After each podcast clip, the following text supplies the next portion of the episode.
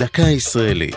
השבוע לציון 125 שנה לקונגרס הציוני העולמי, והפעם המוסדות הלאומיים.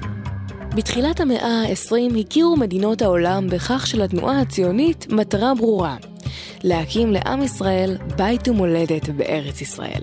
שאיפה זו נוסחה בקונגרס הציוני הראשון בבאזל, שבו נוסדה גם ההסתדרות הציונית העולמית. ההסתדרות הציונית איגדה תחתיה את הגופים הפועלים למען מטרות הציונות.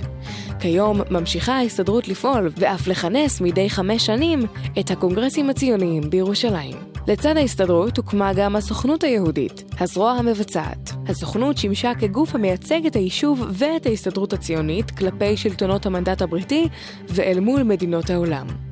נשיא הסוכנות הראשון היה הדוקטור חיים ויצמן, ובהנהגתו פעלה הסוכנות היהודית לשימור הקשר עם יהודי התפוצות ולחיזוקו, לצד עידוד עלייה וקליטת עולים. בתפקידים אלו ממשיכה הסוכנות לפעול גם כיום. במקביל נוסדו הקרן הקיימת לישראל, קק"ל, וקרן היסוד. פעולות הקרנות שזורות זו בזו עד היום.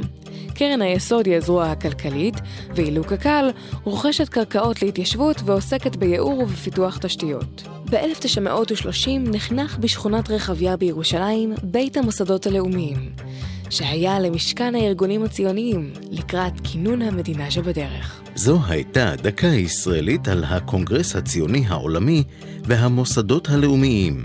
כתבה יעל צ'חנובר, ייעוץ הדוקטור מרדכי נאור, הפיקה ענבל וסלי.